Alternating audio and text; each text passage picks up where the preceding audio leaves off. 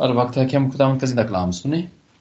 मैं दावा दूँगा इरफान माइकल रॉय को कि वो आए और खुदाम का ज़िंदा कलाम हम सब के लिए खोले। Thank you thank you very much आदल भाई in the last chapter we learn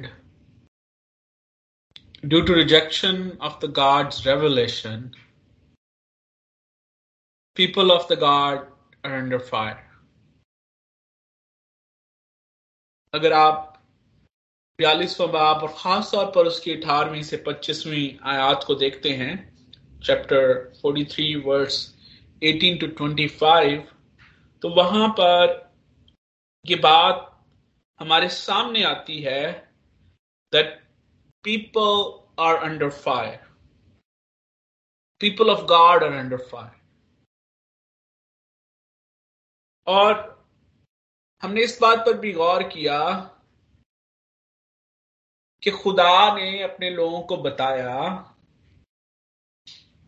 कि told them that it was his pleasure to glorify his word for his righteousness से अपनी रास्तबाजी के लिए जो बात वो कहता है जिस बात को वो दावा करता है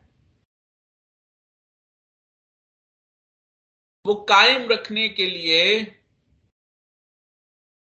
वो चाहता है कि उसके लोग उस कलाम के वसीले से उस मुकाशफे के वसीले से जो उसने अपने लोगों को अता किया उसके नाम को जला दें।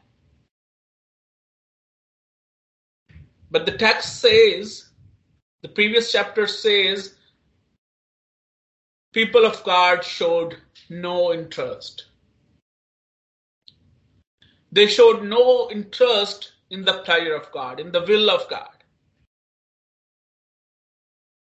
And oppositely, they seemed more interested in their own pleasures. And due to that rejection, खुदा के कलाम को तरक करने की वजह से, इस अदम दिलचस्पी की वजह से, इस अदम मार्फत की वजह से, अब खुदा के लोग उसके गजब के नीचे हमने ये भी सीखा कि इस सच्चाई को कायम करने के लिए, रास्तबाजी को कायम करने के लिए खुदा ने अपने खादम को चुना, अपने खादम को यह खिदमत बख्शी कि वो खुदा के मुकाशफे को, उस सच्चाई को, जिसका दावा वो उन झूठे खुदाओं के सामने कर रहा है, वो लोगों के सामने पेश करे।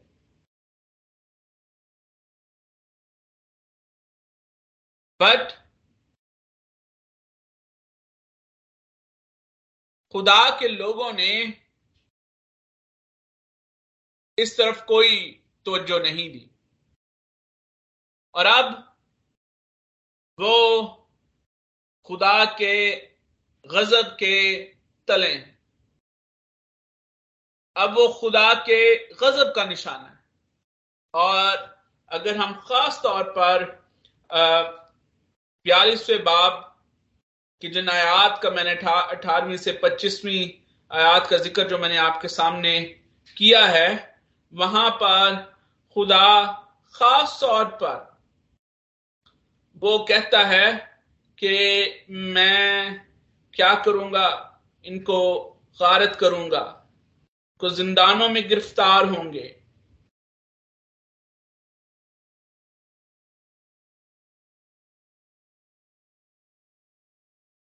और खास तौर पर पच्चीसवीं आयत में जहाँ पर इस चीज़ का ज़िक्र है, इसलिए कि उसने अपने कहर की शिद्दत और जंग की सख्ती को उस पर डाला और उसे हर तरफ़ से आग लग गई।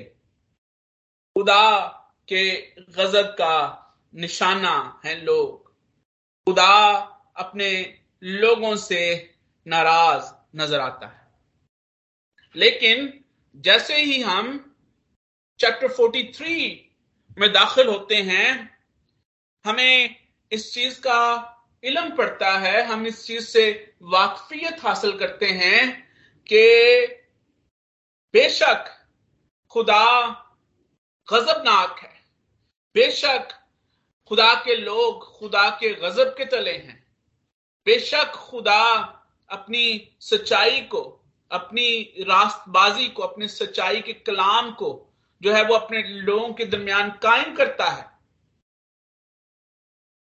फिर भी खुदा उस रिलेशनशिप को, उस ताल्लुक को जो वो अपने लोगों के साथ रखता है, नहीं भूलता। वो वो ताल्लुक, वो रिश्ता, वो रिलेशनशिप अभी भी उसके सामने है। और जब हम चैप्टर 43 वर्स वन को देखते हैं तो खास तौर पर वहाँ पर खुदा अपने लोगों के साथ उस ताल्लुक का ज़िक्र करता है। It's all about God's relationship with his people And now we we know very well we have a, we we have learned a lot about the covenantal relationship of God कि खुदा ने हमेशा अपने लोगों के साथ कवर्नेंटल रिलेशनशिप रखा है उसने हमेशा अपने लोगों के साथ अहद बांधे हैं और जब भी खुदा ने इंटरेक्ट किया लोगों के साथ ही interacted through the covenants and we already um, talked about it. There are several covenants in the Bible. खुदा जब खुदा नू के साथ अहद बांधता है खुदा ने इब्राहिम के साथ अहद बांधा खुदा ने मूसा के साथ अहद बांधा खुदा ने दाऊद के साथ अहद बांधा और इस जमाने की आखिर में खुदा ने अपने बेटे मसीह यस्सु के वसीले से हमारे साथ, अहद बांधा यानी जब हम खुदा के ताल्लुक को इंसान के साथ खुदा का ताल्लुक देखते हैं तो फिर हम ये कहते हैं कि God always interacted God always make जो खुदा ने रिलेशनशिप बनाया है इंसान के साथ, वो हमेशा कमनेंट कमनेंटल रिलेशनशिप है। और जब हम कवर्नेंट्स की बात करते हैं तो there are two sides of the covenant इसमें दो चीज़ें हैं जिन पर हमें खास तौर पर ध्यान रखना है। इस चीज़ का इस चीज़ का इल्म हमें होना चाहिए। पहले पहली बात हमें याद रखने की ज़रूरत है God always have a covenantal relationship with, with human beings, with his people. Second, a covenant includes both grace and wrath.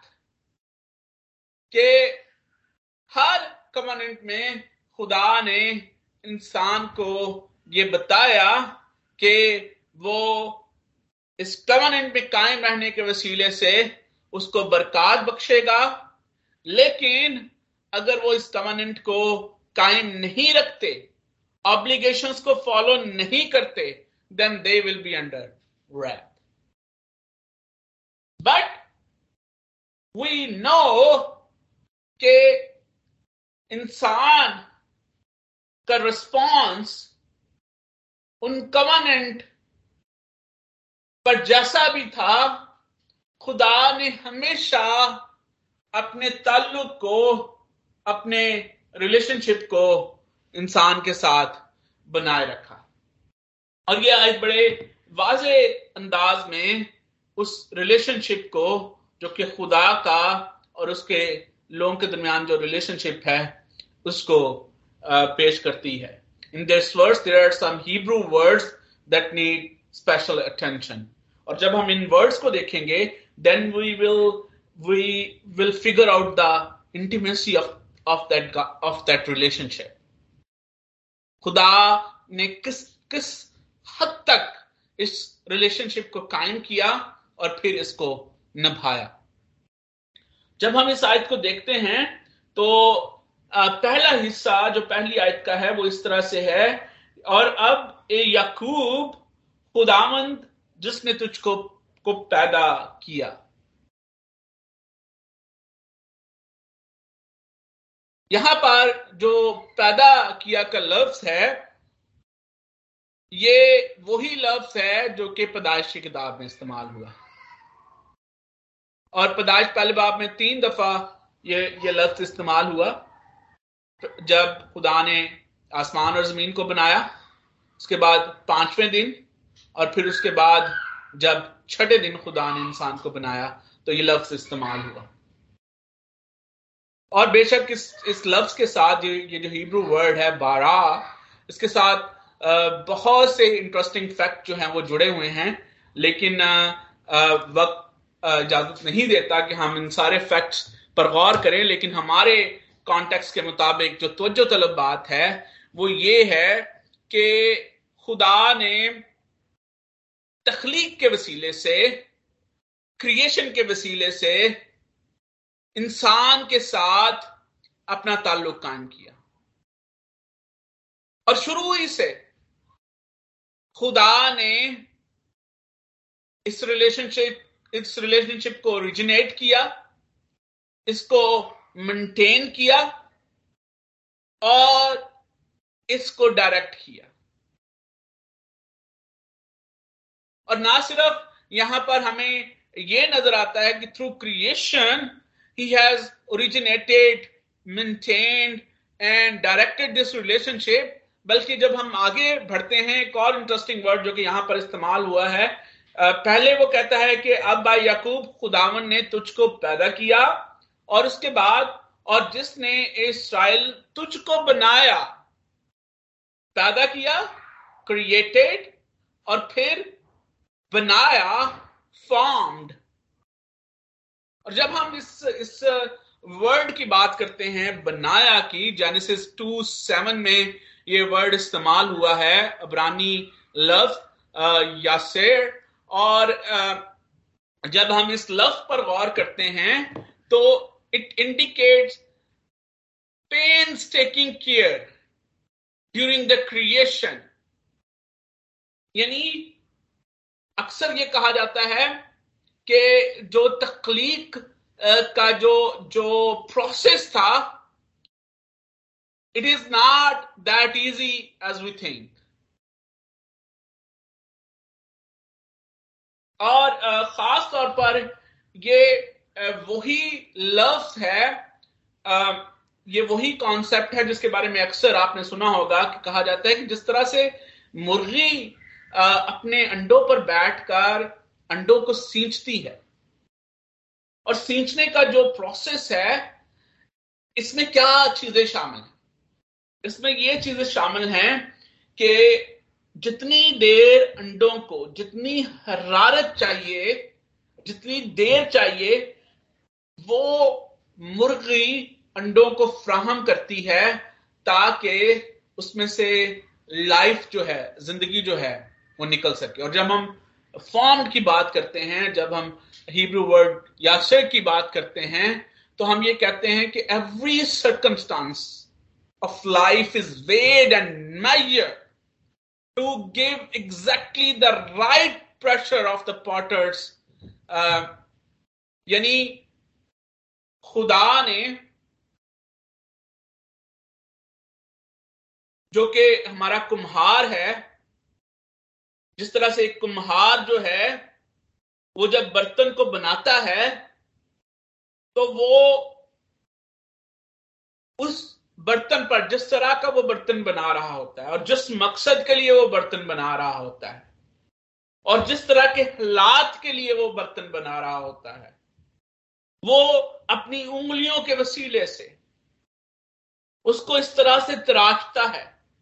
उसको इस तरह से तरतीब देता है उंगलियों का प्रेशर उंगलियों उंगली, उंगलियों का एंगल और प्रेशर वो इस तरह से रखता है ताकि जिस किस्म की प्रोडक्ट चाहिए वो बन सके।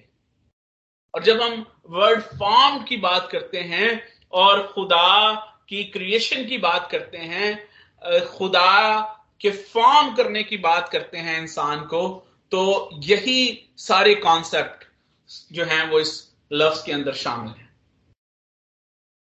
Now we entered from the creation the relationship that he originates and maintains and direct through the act of creation it enters through the process of formation it becomes intimate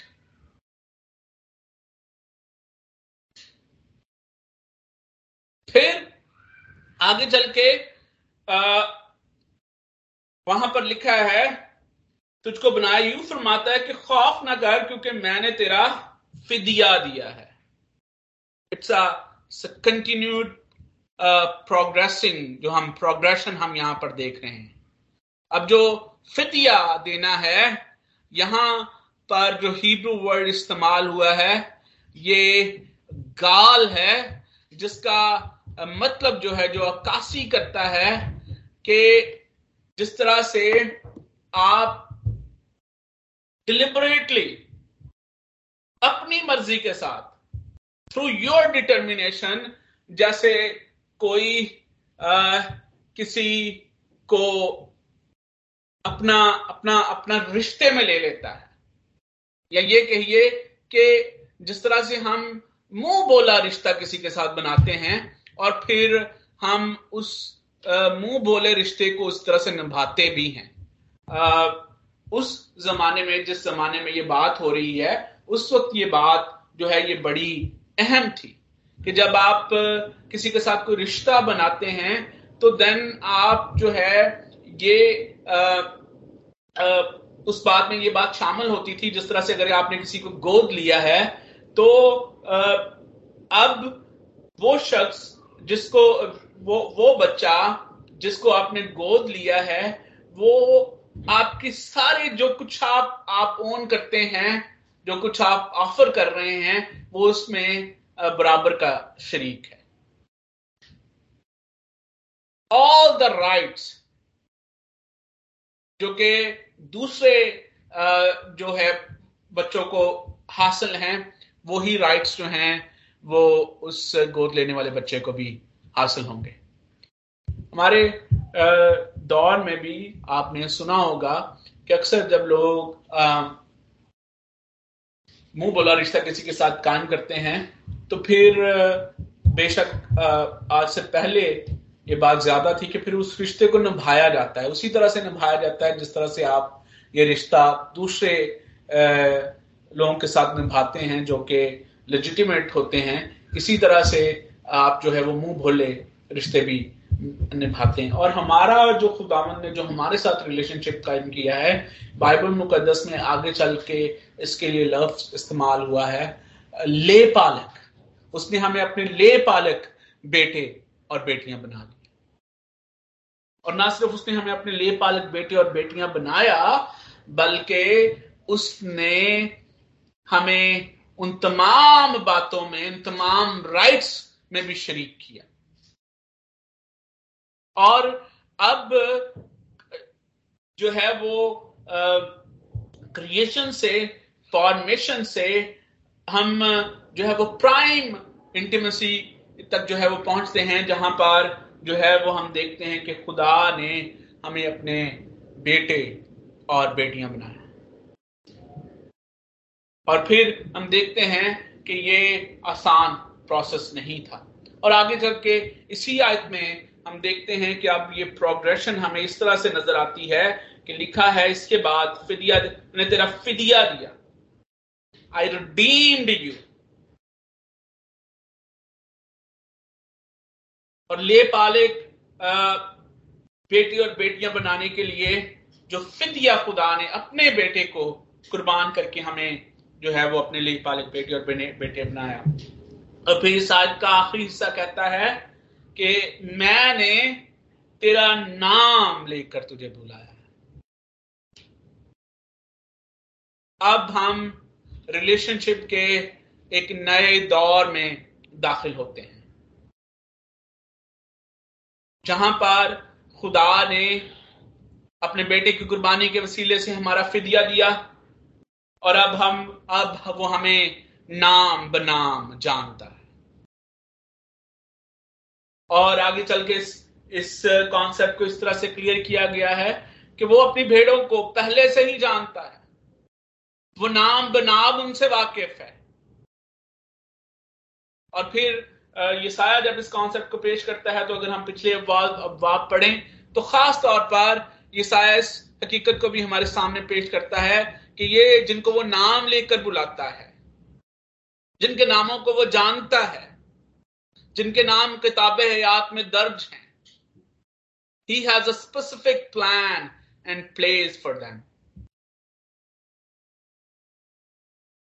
and इस सारे relationship की इस progression को और relationship के इस context को समझते हुए हम इस बात को बखूबी इस बात का अंदाज़ा लगा सकते हैं कि बेशक इसराइल खुदा के लोग, खुदा के गजब के तले हैं, क्योंकि वो खुदा से मुनहरफ हुए, वो खुदा के कलाम से मुनहरफ हुए, और जिस तरह से सच्चाई का कलाम ये बात करता है कि उनकी उनकी मुनहरफी की वजह से, उनकी अदम मार्फत की वजह से वो हलाकत की तरफ़ जा रहे हैं, लेकिन खुदा फिर भी उस ताल्लुक को, उस रिलेशनशिप को याद रखता है, जो कि उसने अपने लोगों के साथ कायम किया। और यहाँ पर वो इस बात का तस्करा करता है। ही प्रेजेंटेड दिस कि ये ताल्लुक किस तरह से काम, कायम हुआ? और ये ताल्लुक कितना गहरा है और ये ना खत्म होने वाला ताल्लुक है। और अब वो यहाँ पर इस बात को क्लियर करता है, अगर हम दूसरी जब आयत को देखते हैं तो वो ये बात उनके सामने वाजे करता है कि ये जो डिवाइन रैत है, ये जो जिस गजब में से वो गुजर रहे हैं, बेशक it is justified divine right जिस तरह से मैंने आपके आपके सामने अर्ज़ किया, अगर आप बयालीसवां बाप को पढ़े, उसकी खासतौर पर अठाईस अठारहवीं से पच्चीसवीं आयत तो आप पर यह बात वाजे हो जाएगी कि यह किस तरह से जस्टिफाइड है।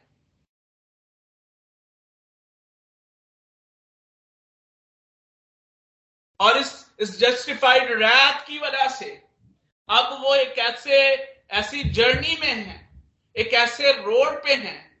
God's wrath issued in the consigning of the people to the hard road ये जो सारी मुश्किलात हैं it's due to God God's wrath and it is a justified wrath आदत को गुनाह में गिरने से पहले किसी किस्म किसी किस्म की मुश्किल या परेशानी का सामना नहीं था। लेकिन खुदा ने ऑलरेडी डिक्लेयर किया कि what will happen if you will dis and after his disobedience after his fall all the hardship started all the challenges started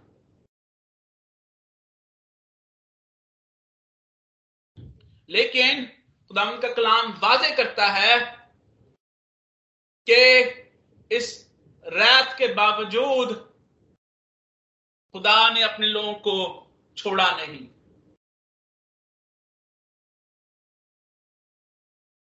खुदा यहाँ पर अपने लोगों को इस बात को सिखाना चाहता है कि they can still lean on those changeless realities that God protected and cherished his people. They are God's protected ones. They are God's cherished people. God is not going to leave them.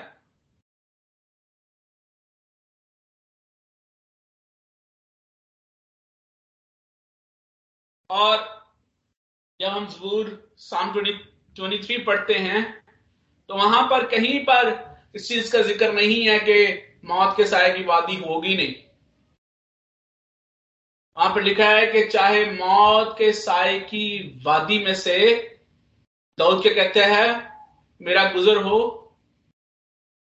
मैं किसी बला से नहीं डरूँगा क्योंकि तू मेरे साथ आपने ज़रूर छोटे होते हैं संडे स्कूल में मसीही मुसाफिर की कहानी को पढ़ा होगा।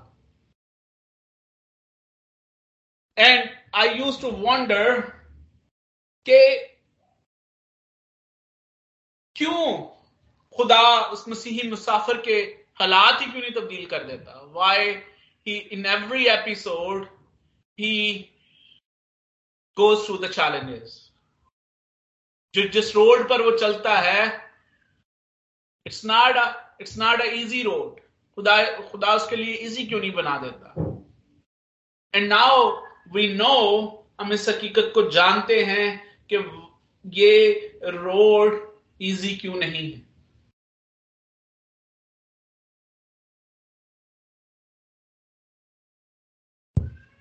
इसी तरह से खुदा की राइचियसनेस जो है वो पूरी होती है। यहाँ पर लिखा है कि यहाँ पर सल, सैलाब में से गुजरेगा मैं तेरे साथ हूँ तो नदियों को अबूर करेगा वो तुझे ना डुबाएँगे और जब तू आग पर चलेगा यही आग जिसका ज़िक्र हम पहले पढ़ रहे थे कि they are under the head due to that justification they are under the wrath लेकिन खुदा ये कहता है कि ये आग तुझे जरर नहीं पहुंचाएगी। और यहाँ पर पानी और आग का खास तौर पर ज़िक्र है। It there is a contrast water and then fire इसका um, एक इस तरह से it indicates the total total जो आपके ट्रायल्स uh, हो सकते हैं ये उसको उसको इंडिकेट करता है। यानी uh, इसमें हर एक चीज़ शामिल हो जाती है। कोई भी ट्रायल कोई भी चैलेंज किसी किस्म का ट्रायल किसी किस्म का चैलेंज किसी किस्म की भी पॉसिबल सिचुएशन में आपके सामने आ सकता है। But you need to remember कि इन सारी सिचुएशंस में इन सारे ट्रायल्स में इन सारे टेस्ट में इन सारी टेम्पटेशन में खुदा अपने लोगों के साथ ये वादा करता है कि वो कभी छोड़ेगा नहीं। And that's because of that relationship that he originated, that he maintained, that he directed. और आ, आगे जब हम आ, तीसरी आयत पर जाते हैं तो वहाँ पर एक और उम्मीद एक और ईमान अफजू जो है वो हमारे सामने नज़र आती है वो ये है कि all the promise that God has made in the verse 2 are rooted in the fact that कि खुदा ने हमेशा से अपने लोगों के लिए ये किया है। खुदा ने माजी में भी अपने लोगों को इसी तरह से संभाला है। और यहाँ पर, खास तौर पर जो अल्फाज जिनका इस्तेमाल हमारे सामने हुआ है जब हम तीसरी आयत को पढ़ते हैं, लिखा है, क्योंकि मैं खुदावन तेरा खुदा इसराइल का कदूस कदूस तेरा निजात देने वाला हूँ। मैंने तेरे फिदिये में मिस्र को और तेरे बदले कूश और सबा को दिया। दो तीन चीज़ें हैं जो, जिन पर हमें यहाँ पर गौर करने की ज़रूरत है। यहाँ पर पहला टाइटल जो खुदा के लिए इस्तेमाल हुआ है, वो है कि क्योंकि मैं खुदावन तेरा खुदा और जब हम पुराने अलबामा को पढ़ते हैं, खासतौर पर एक्सोडस खरूज की किताब, उसका बीसवां बाप जिसमें खुदा ये टाइटल इस्तेमाल करता है कि मैं खुदा तेरा, सुना इसराइल, मैं खुदा तेरा, खुदा। एंड देन वी कैन हम इस बात पर गौर कर सकते हैं कि खुदा किस तरह से खरूज के उस सारे वक्त में उस सारे ट्रायल्स में, उस सारे चैलेंजेस में खुदा ने किस तरह से अपने लोगों की मुहाफजत की? किस तरह से खुदा, वो पानियों से खुदा, समंदरों से, दरियाओं से खुदा ने उनको गुजारा और किसी समंदर ने, किसी दरिया ने उनको जरा ना पहुँचाया। खुद आग का सतून बनकर उनके साथ साथ रहता और आग उनको जरर ना पहुंचाती। और फिर यहाँ पर एक और कॉन्सेप्ट जिसके, जो कि बहुत जिस पर गौर करने की ज़रूरत है, वो ये है कि इससे ये बात भी हमारे सामने वाजे होती है कि यहाँ पर लोगों ने खुदा को नहीं चुना, बल्कि खुदा लोगों को चुनता है। और खुदा उनका कलाम वाजे अंदाज में हमारी रहनमाई करता है। खुदा उन कहता है, तुमने मुझे नहीं, बल्कि मैंने तुम्हें चुन लिया और आगे जाके हम इस बाप की दसवीं आयत में इसको और डिटेल से देखेंगे। एक और टाइटल जो कि यहाँ पर इस्तेमाल हुआ है, वो है कि कद्दूस द होली वन और यहाँ ये बहुत ही हमारे लिए that concept is full of comfort कि बेशक खुदा कदूस है।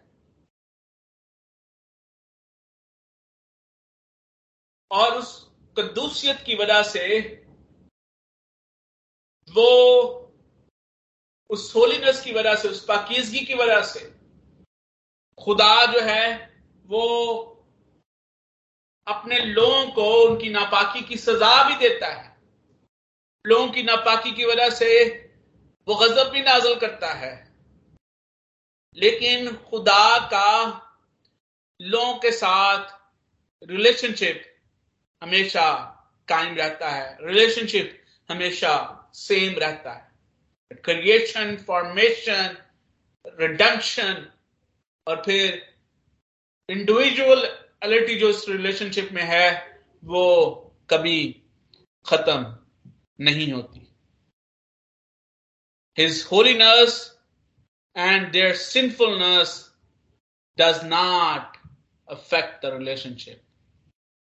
उसकी होलीनेस और उसके मुकाबले में इंसानों की नापाकी से रिलेशनशिप पर कोई फ़र्क नहीं पड़ता, क्योंकि ये रिलेशनशिप खुदा ने कायम किया है खुदा ही इसको मेंटेन करता है खुदा ही इसको जो है वो डायरेक्ट भी करता है। और फिर खुदा, ये सारी चीज़ें यहाँ पर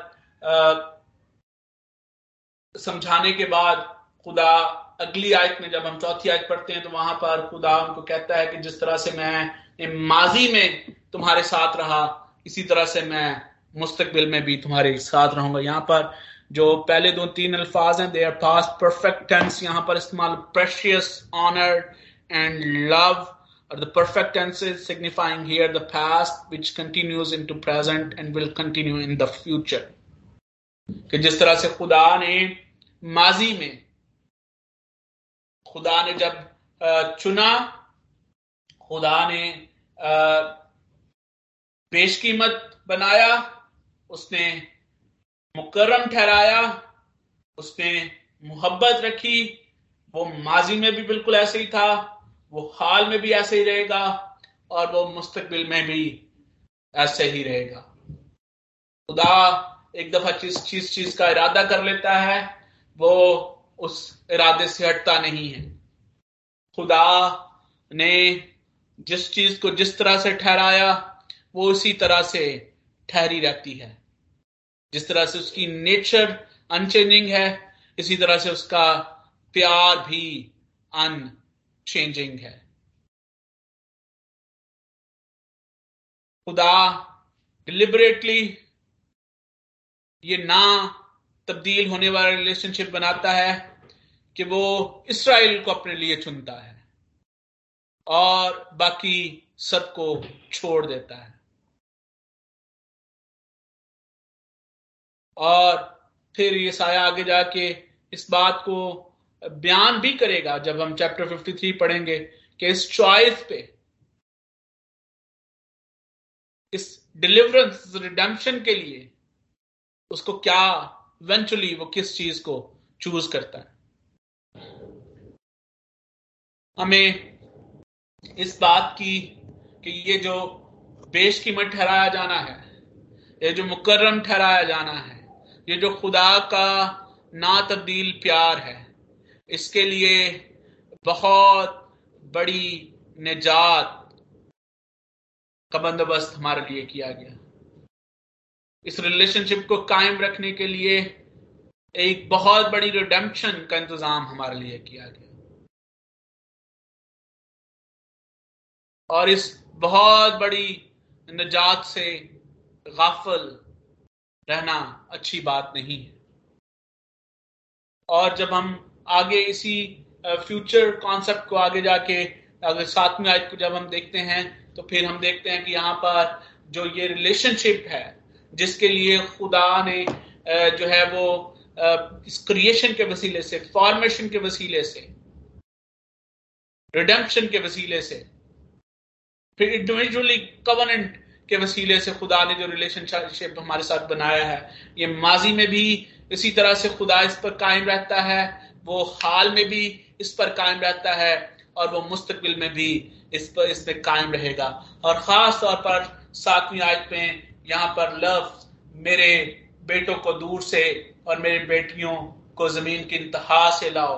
यहाँ पर सातवीं आयत में हम देखते हैं कि there four cardinal compass points जो है जिनका इस्तेमाल किया गया है। ये एक टोटल uh, पूरी दुनिया ईस्ट वेस्ट नॉर्थ साउथ जहाँ से वो लोगों को अपने लिए इकट्ठा कर रहा है। Not talking about the eschatological regathering of the people of the God but इसके साथ साथ ये इस चीज़ को भी हमारे सामने वाजे करता है कि उस दिन वो सब